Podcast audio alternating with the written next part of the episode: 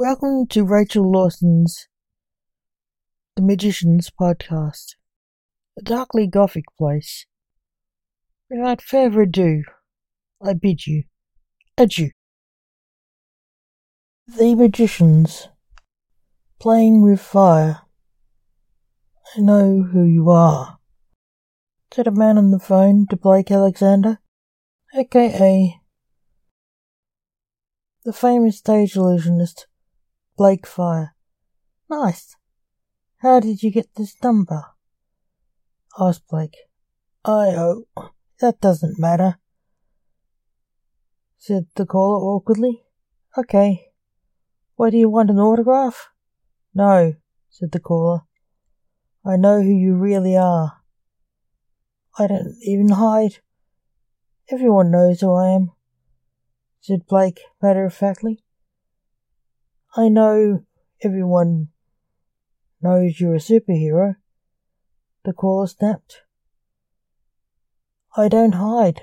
Are you in trouble?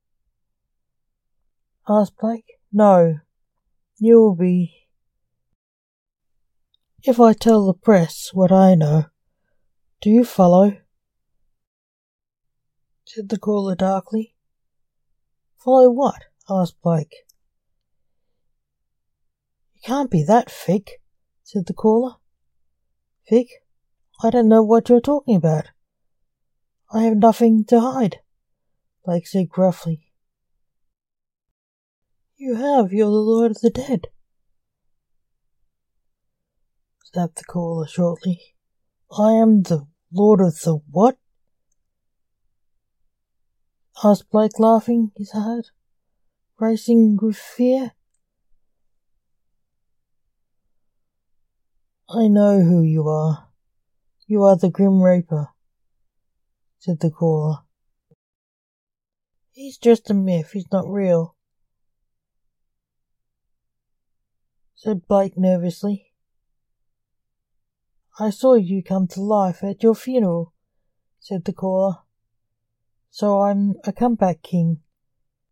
You have to be joking, said Blake. I know they believed you when you said the Reaper brought your soul back to your body. He didn't. He is your soul. That's why you were dead. You had no soul, said the caller. Am I some sort of monster, as you seem to think? Mortimer was drunk. He's my friend, not my soul. He was really drunk. So he returned my soul to my body, lied Blake. The Reaper was his soul. I have proof he's you, said the caller who sent Blake's mobile phone an image. You have me, said Blake, terrified. I want you to do something for me, said the caller. What? asked Blake, nervously afraid what he would be asked. I want you to go to the casino, said the caller. It hit Blake like a ton of bricks. No, I can't, said Blake. You understand me finally, said the caller. Later, Blake stood playing poker at the poker table, disguised with a mic and a hidden ear set. Very good work, Fire. The caller said in the earphone. Stop playing. They'll flag you if you win any more money. Fold and collect your winnings and cash the tokens and leave. I'll tell you where to leave the money. I fold, said Blake, doing as he was told. He was told to leave the money in a Walls bag in a park and leave. He did. Blake thought it was the end of it. It wasn't until he got a phone call which changed everything. What do you want? Blake asked the caller. When he heard their voice, I want someone dead, said the voice. I can't do that, I'm not a killer, said Blake, turning white. You are. You're the Grim Reaper. You kill all the time, said the caller. No, I don't. I just take the dying for processing, said Blake. You can take him early, said the caller. No, I can't. I'm the judge of the dead. I can't do this. I can't hear this, said Blake affronted. You can and will do this. As I say, you are mine, said the caller.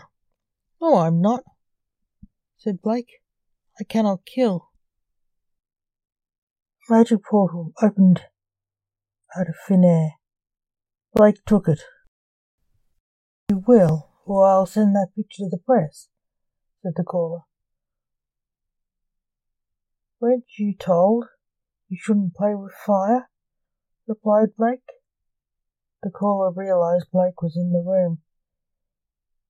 With him, he spun around to see Blake. He had fire coming from his hands, reflecting in his eyes. What the hell? The caller was having a fit. He was so scared. You may get burnt, said Blake, blowing flames towards the caller, like a blowtorch. He was disintegrated in flames, leaving a black residue behind. Another portal appeared behind Blake. A man walked out of it and put a hand on Blake's back confidently. You had to do it, Dad. He was going to reveal you. You can't be revealed as a Grim Reaper, or you'll be deposed as Emperor of the Solar System. You can't help anyone like that, said the man. You're right, Tempest, Blake said to his son, Lord of Time.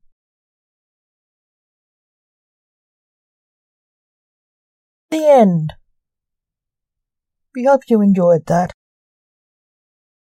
Thank you for listening. Remember, the magicians will return. So, keep an eye on this site if you like the stories and poetry. Without further ado, I bid you adieu. Till next time.